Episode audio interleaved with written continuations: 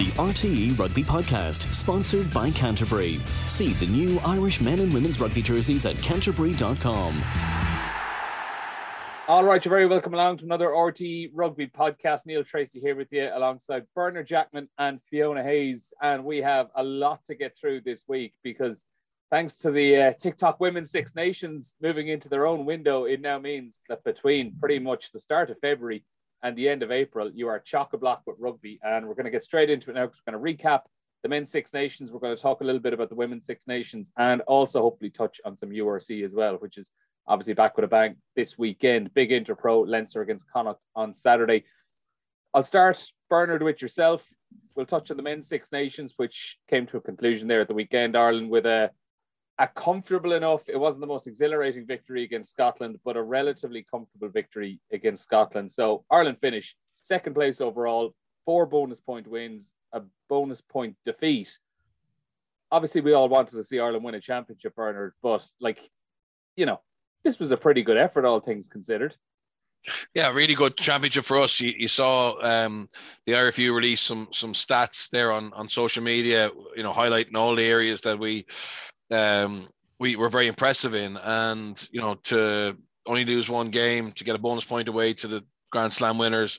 Um, the style of play we played, and we were comfortably, you know, we're comfortable against Wales, comfortable against Scotland, um, comfortable in the end against England, uh, and I think there's a real good feel good factor. So no, a very positive championship. It's a big divide. The, the, you know, France and Ireland we're a long way ahead of the rest, and it'll just be interesting over the next year whether we can stay, um, you know, keep that gap, or whether likes of England and and well, uh, England for sure. The other two are probably in a darker place, but um, whether they can catch up and, and make the championship a bit more competitive. Well, let alone the gap between, we'll say, Ireland and those below them. How do Ireland go about closing the gap between themselves and France? Like, how big is that gap at the moment? Um, I think it's bigger than the the, the, the margin of the defeat in, in, in Paris. To be honest, I think that uh, I think France have got a lot of uh, growth left in them. Um, their age profile is very good. They'll get massive confidence from that. They've from that win. They've gone away from home to Cardiff and, and Murrayfield and and won. Um, and obviously next year they've got to go to Twickenham and Dublin. But um, I think that's we have a lot of work to do in terms of being able to combat that power game. I mean, there's the perception is that France play brilliant running rugby. They actually don't. They're actually very structured. They kick the ball more than anybody else. Um, they put a squeeze on you at set piece, but they have individuals who can just, I suppose, go into sixth gear um, at key moments. And one of the stats that was outstanding, you know, incredible was they're only in the English 22 for 46 seconds at the weekend and scored three tries. Um, I mean, that's dangerous. That's that's horrible to try and have to defend against a team with that ability to go from uh, outside the 22, um, get in there and score quickly. I mean, you know, most coaches try and keep teams out of the 22 um, and, and and work hard on that. With France, that even isn't a, a tactic, so uh, that that that's guaranteed to work. So I think that they have a long way to go. For us, it's finding a little bit more power and in our front five, um, and will we be able to do that in time for the World Cup? Uh, I'm not sure. I would have to start probably in New Zealand this this tour, and I think the fact that Farrell is talking about bringing 42 players, getting an extra two games, could be could be really helpful. Yeah, and it's you know it's along the lines of even what what France would have done in Australia last summer, where they rested a lot of their key players and you know were able to expand the squad. But Fiona, to touch again on on France and maybe the, the distance they are from Ireland at the moment, is there is there almost a little fear as well that France aren't finished yet, that they're still improving? Yeah, definitely. I think Bernard spoke about that age profile. You know, we're we're we're pinning a lot of hope here on uh, Johnny Sexton staying fit, and and we know where he's at age wise. I think the the French team in general have a, a, a very. I think it's about twenty six or twenty seven. Is it the average age of that squad, which is is frightening. Going maybe even a little bit lower going into going into a World Cup, uh, one more six nations years, and and then a World Cup. So I think there is there is a massive gap there in, in that power battle. But um, where what's shown through with Ireland, I think, and where I saw a lot of was in that front row and the front row replacements that that we had available for for this Six Nations powerfully, that's where we lost out. I think um, the battle around the pitch when we lost the likes of Andrew Porter and Tadhg Furlong. Obviously, Dan Sheehan was someone who stood up to the mark. So, so there are a lot of um, in the second row as well. I think we felt we've we've put Tadhg Beirne in there. I think he's a, a, great second row. I think he's he he's brilliant. But there's a lot of people feel that maybe he mightn't he mightn't be as powerful in that scrum behind uh, the the tight head or the loose side, whichever side he's he's pushed in on. So look, it's it's it's trying to catch up with France in that power game, get the guys up to that strength, and definitely uh, that trip over to New Zealand, we'll see a lot. And it, with the added games as well, I think it's it's good for squad rotation. Yeah, and it, it was something we spoke about last week as well, Bernard. Maybe that you know the the depth at the moment in the propping positions is probably the the one thing Ireland will be looking at over the next 12 months or so. But on the more positive side of things, what's the area of the pitch where you think Ireland have actually really added to their depth over the course of the last six to 12 months? Um, uh, back three. I mean, you know, a year ago, were we sure James Lowe was an international winger? You know, there was certainly worrying um, examples from from the England game in particular where he looked like he he didn't have the work rate or the concentration. He's bounced back um, to be a huge part of Ireland. That started in November. Um, Mack Hansen, you know, has come from nowhere really. Uh, you know, Connacht obviously brought him in over the summer, but he's come from um, being a, a kind of uh, left field signing to a certain extent to to playing a, a, quite a big role in, in a Six Nations and, and doing really well. And then Hugo Keenan is not new, but wow, in terms of um, his consistency and his importance to the team, um, I think he's he's nailed on now as being a fullback that you can build a, a back line around. And, you know, obviously Conway did really well as well. So I think the back three is probably the area where we now have the most strength and depth because Baloucoune is coming through. You know, let's see how Stockdale comes um, comes back from from injury when he does. And, and suddenly you're looking at, you know, uh, uh, probably six or seven, Jordan Larmour, obviously. So six or seven players who you'd have no fear about if they had to play in a in a World Cup uh, you know, quarterfinal, semi-final. Yeah, and in terms of in terms of New Zealand and Fiona over the summer, like what what is it that you want to kind of see? I was on a call earlier on this morning with uh, Ronan O'Gara. We, he was doing a, a, media gig, and you know he was obviously being asked about how do you go about adding the depth over the summer at out half as the obvious example, because you know we all you're you're kind of expecting that Ronan or that Johnny Sexton is going to be traveling because he's captain. It's a year out from a World Cup. It would just be strange if he mm. wasn't. But how do you go about marrying Johnny Sexton into the team and trying to, you know, go go all out and win a Test series in New Zealand while at the same time being able to develop the minutes, not just of Joey Carbery, but maybe another player as well? Yeah, that's it. You've got to start putting a bit of trust into these players that they can step up to the mark. And I know this tour is huge. It's it's three games over in New Zealand. It's it's difficult for any squad to go over and win over New Zealand. So this is massive. Um, but I think it, it's it's probably going over with those 42 players. We have those outside games now, but it's it's also getting these guys into that the likes of Carbery, getting them into that starting line. There's someone else you might like to see him getting maybe a bit more game time in at centre because we've seen in the past when it comes to World Cup cups that sometimes it's in when when players get injured, we don't have anyone with the experience to to fall in there. So it's getting that kind of balance in these games, and I think it is possible. I think it's maybe start the the best team that you that finished that Six Nations in his opinion, and then start getting proper game time. Like I I thought maybe at the weekend I would have liked to see Gar- Carbery get a little bit more game time against the Scottish team. I thought maybe 50 minute marker would have been good to, to bring him on, but but it, it's it's getting him in, get him. It, he has has to be able to control the game because we know Johnny can do it any day of any week. He he just interlinks with these guys. He's connecting with the backline. And when we saw he wasn't around, that's when we saw that it wasn't happening. So we need to be able to be comfortable going into World Cup that if something does happen to any of these players, like we saw with Dan Sheehan with Kellers, you can put your hand up and walk straight into that position. And Bernard, uh, before we wrap up on the men's Six Nations, it'd be pretty poor of us not to mention Italy getting that long awaited win against Wales at the weekend and just in what style they did it. Like, you know, we had Michael Bradley on a few weeks ago. I know you were on that call as well, and we were talking about the, the challenges facing Italy. And look, they still have a long road ahead of them in the future, but that was just, it was a truly special moment on Saturday. And the way they did it as well, the, the type of try it was.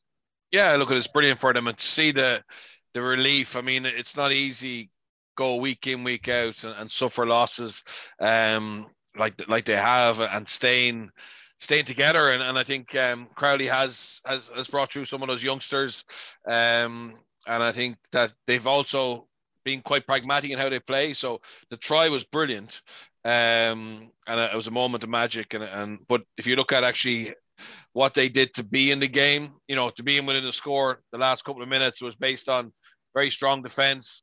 Um, you know, very good kicking game, decent set piece, huge work rate and, and energy to break down. And they actually outworked Wales in, in the Millennium or the Principality. And that's what's driving the, the the Welsh public mad. And I think the, the Welsh pundits is that, you know, it's taken as a given that Wales show up um, at home and, and just didn't seem to be there mentally. So I think it was brilliant. It's a phenomenal try, and I think the big thing as well is, I mean, Ange Capuozzo, he's he's playing, he's signed for Toulouse next year, so he's going to be winning games. Um, you know, most weeks with Toulouse. Garbisi now is is it Montpellier top of the top 14. I, I think that getting five or six of their players playing outside of Italy, um, coming back in with fresh ideas, with with confidence, with belief, but uh, on top of obviously having got a finally got a win, um, I think is massive. But I still think the federation, Italian federation, needs to invest in in Zebre and and Benetton more. We saw it's a good crop of under twenties, but what environment are they going into? Um, but definitely it's a it's a positive. And the moment of the Six Nations for me um, was that last minute try. To be honest, and seeing Italy win. Yeah, certainly. Fiona, you couldn't possibly pick a different moment of the Six Nations, did you? I could. I could pick the same moment with the Nessun Dorma music in the background playing. Um, no, it was it was just brilliant to watch. I, I had left the pub um, with 10 minutes to go. I had met friends there uh, to try and get up to the Aviva and, and I actually missed it. So I was watching it back over my phone and it was so good. And it was it was the energy that they brought throughout the game before I left, especially in defence they're an exciting team. The 20s beating Wales as well. I I I, I wouldn't know much about investment like Bernard does, but it's definitely a team going in the right direction. Yeah, and very quickly before we move on from the from the men's championship, the uh, player of the tournament nominees came out there a couple of days ago as well. So we've got two French players, Greg Alldritt and Antoine Dupont, Josh van der Flier from Ireland. Bernard, who are you going with? I know I'm just I'm not giving an answer because I'm still unhappy that Cyril Baille isn't isn't included. who, who, are you? Yeah. Uh, I'm actually going to go with Alldritt um, because Dupont is obviously already World Player of the Year. He gets a lot of accolades. Um, he's captained his team to a Grand Slam. I think Alldritt, bar a couple of errors against um, against Wales uh, under the high ball, I, I just think he's been incredibly uh, effective. He's not a big man yet. He he wins a lot of collisions. Um, he's a brilliant offloader. Uh, and someone, yeah, someone I think is is is at the top of his game at the moment. So from Josh Van has been has been excellent as well. But um, yeah, I, I think Alldritt, when you look back over the, the five games he's played, um, I think he deserves it. Who gets your call, Fiona, or have they completely missed your favourite? I thought I might have seen Hugo Keenan in there. He was he was pretty awesome as well. No, look, I thought Josh van der Flier was was absolutely outstanding. I watched him. I watched him live from the Aviva and just seen his work rate around the pitch. He, he was everywhere. He's like a terrier. It's great to see. It's the perfect seven.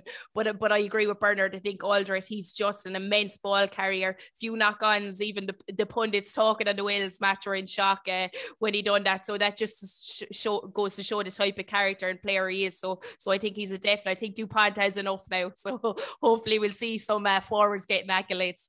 Yeah, Dupont needs to share the love a little bit more. Moving on to the TikTok Women's Six Nations kicks off this weekend. Ireland's against Ireland against Wales at the RDS is 4:45 this Saturday. There's a live commentary that on RT Radio One as well, by the way, on Saturday Sport. But Fiona, I suppose the, the big news of the week is obviously that Nichola Fryday was confirmed as the captain for the tournament she was probably she was probably high up the list of candidates. It was probably the you know the it was probably the favorite choice. I would imagine. Was she the right the right choice? Yeah, definitely. I, I think um, in the last maybe the last year or so, I think she's she's taken kind of control of running that line out, and she's been uh, the caller, and and she took over from Aoife McDermott, and seems to have really stepped up to the mark. Listening to the girls at camp and stuff, she's really stepped up to the mark, and and has taken a lot of ownership on herself. Um, I I personally thought that because she'd gone over to play in, in Exeter, that you know I know Greg was kind of looking at players at home and stuff like that. So so I thought that might have gone against her when he was choosing captain. But but she's a great choice. She's a real leader, and she does what she does the business on the pitch. But it's also the the the non-visible work, as you say. You wouldn't be talking about her a lot in a, in a game of rugby, but it's in the rocks and the clear outs, and she's doing a lot of off the ball work. It's probably it's it's a bit of an unenviable job, I would say, coming in as captain for for this season, where you know, look, let's be honest, we're starting from a, a, lower base than we would have been in previous years, and you're following on from someone like Ciara Griffin. So it's been a difficult couple of years, and I imagine it's going to be challenging for for any captain, whether it was Nichola Fryday or, or anybody else, to to come in and, and start this journey now with this new team.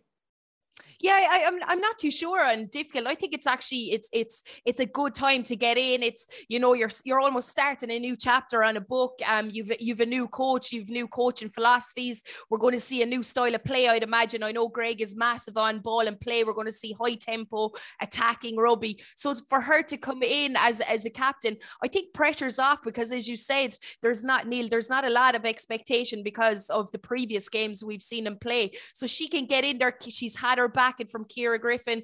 I was talking to Ciara. Ciara's delighted with her with the choice that that was made, and I think she's she's a good kind of personable person that um the players can go to with issues, and and Greg as well would be someone who's similar. So I think it's the start of something nice, and I think it's it's good for her to represent her country because she's now got the experience. She's gathered that up over the last few years, and she's definitely the right candidate. And Bernard, what's what's the Greg McWilliams style of rugby? What will we be expecting to see from Ireland over the next six, seven weeks? That that's maybe a little bit different to what it was under Adam Griggs. Um, yeah, I think as Fiona said, he he's all about he, he's basically researched all the the top women's teams in the world and and uh, the leagues they play in, and he's identified that we were a little bit behind in terms of the ball and play time that our, our players were, were subject to um, domestically and international level. So um, to do that, you need to have um, decent structures in attack and defense. You need to have the skill set to be able to to keep the ball or win the ball, and then also you need the fitness level. So um, I, I think he's been working and speaking to the coaches in in the AIL. Um, obviously, he's going to have to liaise with some of the coaches now in the in the English league because there's so many of our players go, uh, starting to go over there.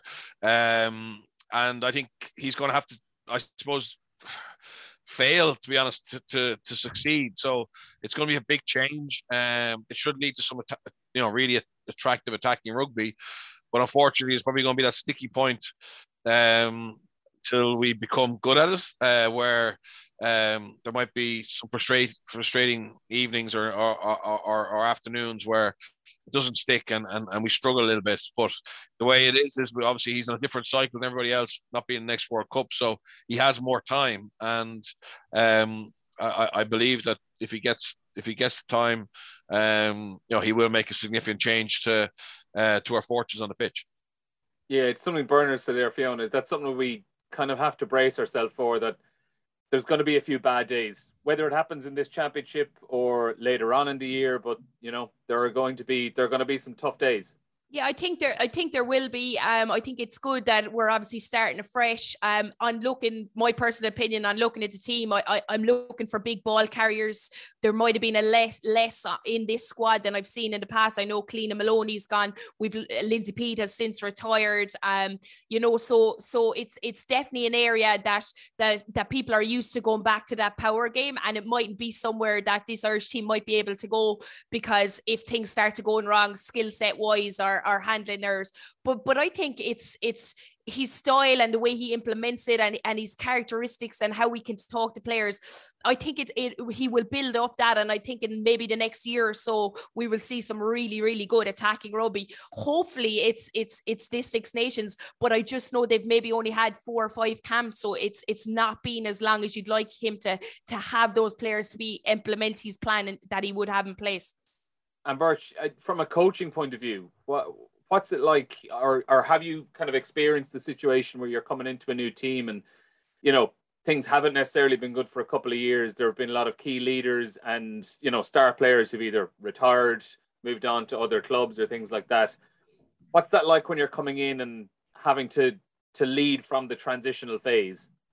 Yeah, it's very difficult. I think you got to sell sell your vision. So um, it's quite similar. So when I went to the Dragons, um, obviously they well, they'd only won two games the year before. The club was for sale for four years. Um, a lot of the players who had ambitions had left.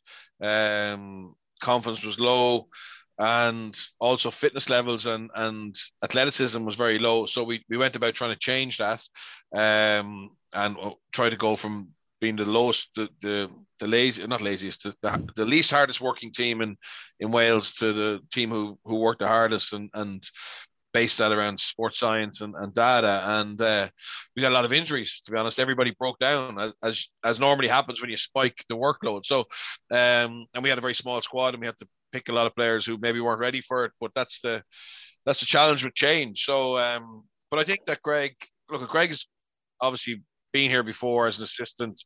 He's gone away. You know, he's worked in a com- in a country where there is challenges in terms of resources. You know, with his job in in uh, in Harvard, um, with his job in with America, it's not easy. So he he knows how difficult it is to build something. So I think that's a help as well because um, sometimes if you don't understand that and you're used to having everything perfectly in place, it's it's a um, it's a big mind mind block to try and overcome that. So I, I think he's uh, and he's a people person as well. So he's out there engaging with people. He's listening, learning. Um, he'll bring people with him. So I'd be very hopeful that um, I, am very confident he's the right man for the job. How high that can bring the team, I'm not sure. Obviously, there's there's obviously a massive bias towards England and France, but certainly to be the best of the rest over the next two or three years, um, in terms of home nations, for me is is where we should be targeting. Yeah, is is that something you'd agree with Fiona? Like, what's the what's the realistic short and long term ambitions? I suppose short term um, is is to start winning home games, you know, especially uh, this year in particular. I know, like, you might think maybe we haven't beaten, you know, Wales or our track record, sorry, the last couple of years against Italy, Wales, and uh, Scotland hasn't been great at times. But I think he has a chance, and the girls, the skill is out there, the skill set is out there. He's a good mix of the seven, some of the seven players have been included, um, are playing rugby. You know, everyone's playing rugby now. That's the difference, I think, between this squad and the last squad we have girls playing week in week out. They're fit they're ready to go and and hopefully we'll see them out there. So short term i think you'd be looking at winning maybe maybe those home games. Um, long term, obviously qualifying for a World Cup is the next World Cup is the big thing, and there's that kind of World Series games as well. Um, that they, I think you've to come in the top three in the Six top Nations. Three, yeah, yeah. So that is obviously a goal that Greg will have to focus. And I actually thought it was this Six Nations, but I think Fiona Coghlan told me it's it's it's judged after the next Six Nations, so he has time to work with. And just on Wales, then as well, Fiona. Before we move on, like Ireland gave them quite a bad beating last year in Cardiff, but since then they've obviously gone through their own uh, restructuring off the off the pitch. They've brought out professional contracts. Is is that still very much in the infancy? Like in terms of results, we're going to see. Are we going to see a far better Welsh team than we saw last year, or are they mm-hmm. still making their slow slow steps along in no, progress? No, I definitely think you're going to see a, a, much stronger Welsh team. I think there was a lot of issues uh, going on behind the scenes um, in that Welsh squad and talking to some of the players and some of the, the staff members. So um, they seem to have sorted that out. It's probably they've been training really well together. We we we we saw the contracts, but a lot of those Welsh girls are playing with Bristol Bears over in England, and they're top, if not second, maybe of the Premiership at the minute. They're playing a really good brand rugby, and I think that will transfer onto that Welsh team as well. Very good. So that game kicks off 4:45 this Saturday at the RDS Ireland against Wales. Live commentary, as I said, on RT Radio One. Um, one person I want to talk about this week as well, guys. Devin Toner announced his retirement on Monday. I think it was it was probably expected this season. A lot of people thought it might even have been last season, and he surprised us all by signing a contract fairly late in the day. But Bernard, you would have played with him uh, back in the day. Did you see him going on to play 400 million games for Leinster over the course of his career and winning 60 plus Ireland caps? No, we, we, we, I certainly didn't. And um, it was interesting at the time.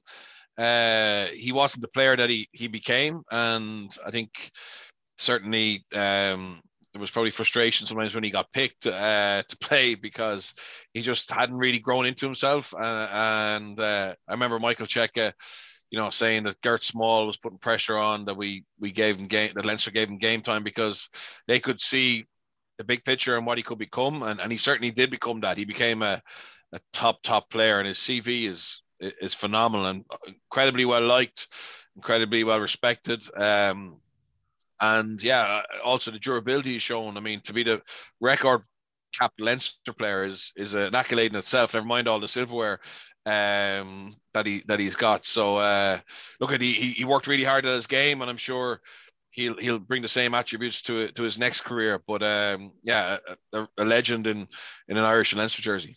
Yeah, and Fiona, like as Birch kind of alluded to there, a pretty good example of sticking at it because early on in his career he was he was you know quite widely derided as, as just being this this really tall player, this you know very very strong player, and you know people said he didn't necessarily have the have the tools to be a, a test second row, and in the end he proved a lot of people wrong.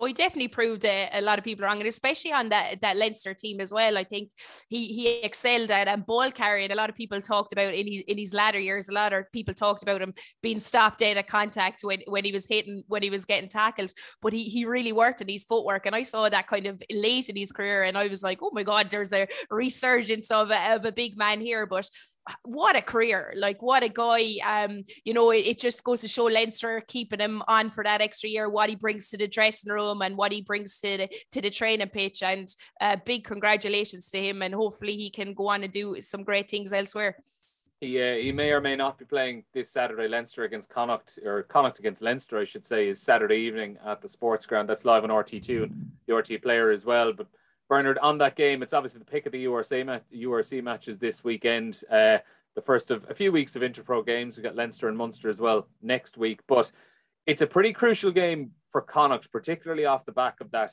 hammering they took against Edinburgh a few weeks ago. And obviously, they're in a, an almost unique position where they've got Leinster three out of the next four games they're going to be playing. But is it fair to say that the Leinster team they're playing this weekend is not necessarily going to be the Leinster team they're playing in two or three weeks' time. Oh, absolutely. Look at Le- Leinster's internationals. I'm sure we'll get this weekend off, so um, it is an opportunity to get back on track. I mean, they'd be so disappointed with that Edinburgh game. They've had, you know, Edinburgh, Glasgow, um, Glasgow at home, the Dragons at home this year, where they didn't really pitch, and um, it'll be driving Andy Friend and Jack Carty and Bundee Aki, etc., crazy because they're trying to get rid of that tag of being inconsistent. Um, and on, when you have performance like that in Edinburgh, you know you're you're not gonna you're not gonna um, sh- get you know shed that. So this is a big opportunity for him. We saw it'd probably be similar Leinster team, the one that played Ulster and lost in Ravenhill a couple of weeks ago. Um, and it's a big, big chance for Connacht because look at the, the European games are they're they're challenging themselves in a different type of challenge. But let Connacht need your URC points, and um, this is this is a massive chance for them. Unfortunately, they've put themselves in a situation where if they don't get a win this weekend, it's going to be incredibly difficult for them to to make the playoffs. Yeah, as as Andy Friend said, Fiona, like they have five league, five regular season games left. They need to win four of those. Ideally, they want to be winning five to to really make sure mm-hmm. they're of their place. But they have to be winning four of these next five games, and it all starts with as tough as it's going to get Leinster this weekend.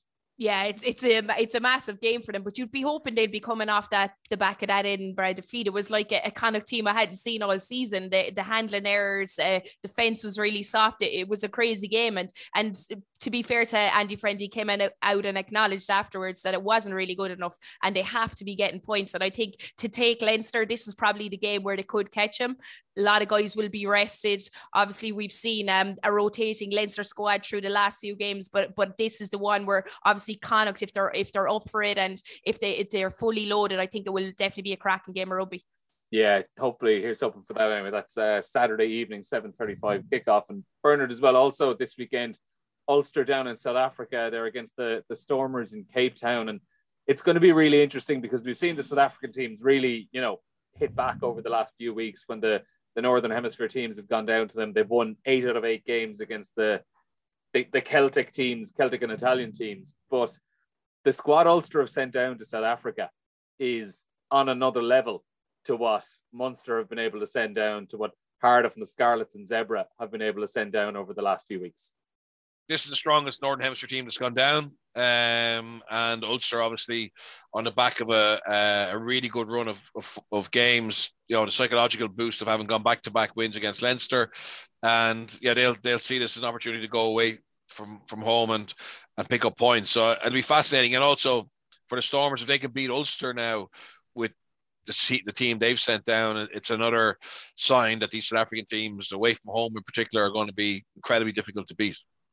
Yeah, it's been good for the for the league over the last few weeks, Fiona, that you have had the Stormers, Sharks, and Bulls work their way up now into the playoff positions, and like there's just it just makes the league look a hell of a lot more competitive across yeah. the board yeah, that's what we wanted because people were talking about, you know, these teams coming over and on the back of big losses. So it just goes to show you when they're at home and Farmers Settle, people forgot that they had to travel away from home for a very long time and stay on the road and and that can hit players differently. So I think it's great for the league. I think some of the teams are really strong. I know the Lions aren't up there, but they they like they Munster couldn't keep up with them last week, and we saw that Bulls first half performance in particular um, was was great against Munster as well. I think the Stormers game Ulster will be the one to watch. I'm not too sure. I think they're away to the Bulls the following week, yeah. but Ulster but Ulster then have to go over to Toulouse, so I'll be wondering what uh, type of squad they'll send out for that Bulls game. But I certainly think they will put out a full strength squad for the Stormers. And just before we wrap up, then Munster and Benetton is the Friday night game this week. Munster obviously two losing bonus points uh, in South Africa. One of those games where they pulled a losing bonus point out of the bag, and another one where they they pretty much threw a win away after the start they had. But moving on from South Africa and into the almost final third of the season coming up, it's going to be interesting. Bernard, Jason Jenkins back in full training with Munster this week, and he's played what 20 minutes off the bench uh, through just a series of relatively minor injuries. It's not, it hasn't even been one significant injury that's kept him out. It's been three or four little things. But if they can get him, oh, you know, playing consistently over these next, these what final eight, ten games that they might have left across all competitions, is he potentially a game changing player for them over what's left of this season? Well, Leinster think he is anyway. That's why they've they've signed him. Um, and Munster, in fairness, you know, thought he was. They they seeing Munster in a much better place. I think the young players that we've kind of highlighted over the last couple of years are now starting to get more regular game time and showing what they can do. You know, the Wycherleys, for example, Kendellen um, are now Hodnett are, are, are now fit, have all played, you know, a decent amount of of domestic games where you've no worries about them. And I think that they're in a good place in terms of their depth. Plus, obviously, Jenkins coming in could be massive, particularly, you know, um, for Exeter and, and for maybe knockout stages of of the URC. Um, he could give them, you know, we, we know the famous Victor Matfield interview where he said Johan, you know, was was struggling with the lack of power. Well, Jenkins is going to give him another option there, and uh, it'll be interesting to see if if he if his influence can can help Munster go from being semi-finalists regularly or you know knocking around finals but not getting silverware to actually getting a, a trophy. Yeah, Fiona, is it essentially just like having a new signing for the final third of the season? I'm, I'm not too sure. I'm gonna go away from that. I'm not too sure he he should be getting too much game time. You you've spoke about the the young guys there. You know they've they've put their hand up. They're fighting for back row positions. Kendellen Hodnett, they've all made big big influence when they've come onto the pitch. Uh, um, Peter O'Mahony, obviously we did the starting guys, Jack O'Donoghue. So so I'm not too too sure how much game time he he will get in the last eight games. You know he's obviously there. He's a powerful ball carrier, but going away at the end of the season as a Munster team, do you want to be kind of invest in that game time in, in him when you have young guys waiting to chomping at the bit to get on that pitch. So I'm gonna I'm gonna be devil's advocate here and say maybe he shouldn't get on that much and leave him off to Leinster. very very on a, very impartial answer there. Finish things off.